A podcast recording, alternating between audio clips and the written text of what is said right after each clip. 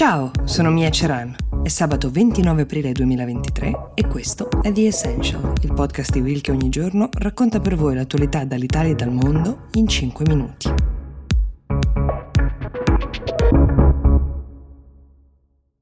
Partiamo oggi dalla domanda di Michela Borghetti che ci chiede di parlare di quel che sta succedendo ad Haiti. L'ultima volta che vi ho parlato di Haiti è stato quando nel 2021 era stato assassinato il presidente Jovenel Moisi eh, da un presunto comando di forze straniere interessate a destabilizzare il paese. Ci sono state diverse indagini, ma da allora soprattutto il vuoto di potere che non è mai stato colmato di fatto ha permesso che proliferassero delle gang criminali che oggi comandano su buona parte del territorio del paese, tenendo di fatto sotto scacco la popolazione civile. Ma la notizia degli ultimi giorni, eh, accompagnata da delle immagini abbastanza crude che stanno facendo il giro della rete, è che 13 presunti criminali appartenenti ad una di queste gang sono stati sottratti alla polizia da dei civili, da dei cittadini ordinari e linciati dalla folla, dati proprio in pasto alla folla, una folla fatta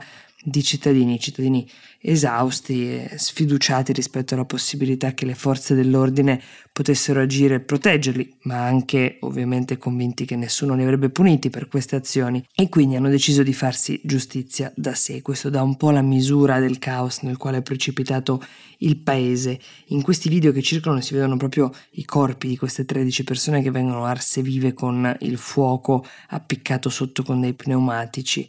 Il linciaggio è un fenomeno storicamente e tristemente piuttosto diffuso in America Latina in cui le autorità e lo Stato perdono terreno e la corruzione l'instabilità politica creano questa situazione di terra di nessuno, potremmo definirla, in cui i cittadini si muovono autonomamente alla ricerca di giustizia perpetrando di fatto una spirale criminale. Per darvi un'idea di come vadano le cose ad Haiti, l'80% della capitale Port-au-Prince è sotto il controllo delle più di 200 gang criminali che operano nel paese.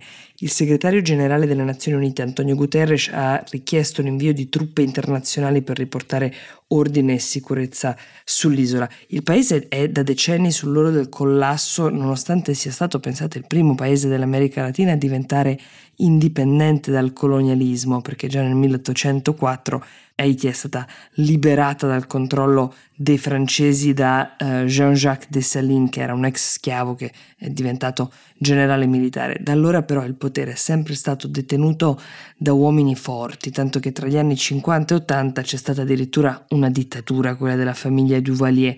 E anche quando la dittatura è caduta, l'isola è rimasta eh, in uno stato di crisi umanitaria. Poi c'è stato un devastante terremoto nel 2010 che ha ucciso eh, quasi 300.000 persone e infine nel 2021, come vi dicevo, l'assassinio di un presidente.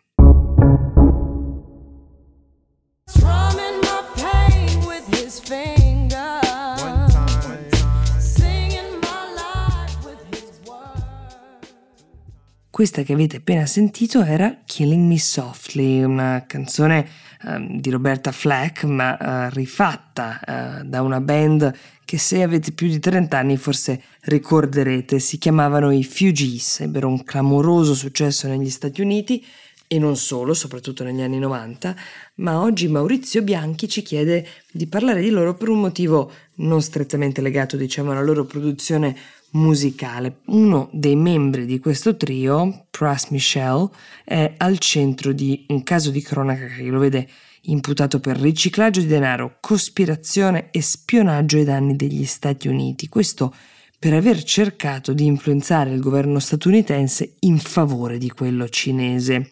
I problemi di Michel cominciano nel 2006 quando eh, conosce e stringe un rapporto con Joe Lowe, che è un imprenditore malesiano. All'epoca Lowe era uno degli uomini più ricchi d'Asia. Nel 2015 però viene fuori che tutti i suoi soldi vengono da un fondo sovrano della Malesia dal quale lui aveva rubato milioni di dollari. Michel in tutto questo avrebbe ricevuto da Lowe circa 80 milioni di dollari in cambio di un lavoro per influenzare la politica statunitense. Pensate che alcuni di questi soldi sarebbero addirittura stati usati nella campagna elettorale di Obama del 2012. Michelle avrebbe lavorato anche per influenzare un'indagine per appropriazione indebita di Lowe negli Stati Uniti.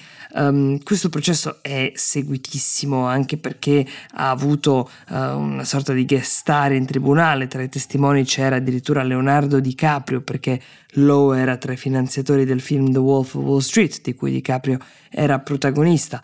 Ma oltre a questo Michelle è stato condannato alla fine anche per il suo ruolo nella vicenda di Kuo Wenghi, un imprenditore e dissidente politico cinese fuggito nel 2017 dalla Cina che ora vive negli Stati Uniti e Michelle avrebbe pagato per cercare di far consegnare Wenghi al governo cinese. Ecco, non è chiaro quanto le azioni di Michelle abbiano effettivamente influenzato il governo degli Stati Uniti, il lavoro è stato dimostrato che ci sarebbe stato e per il suo operato per ora è stato condannato a 10 anni di carcere.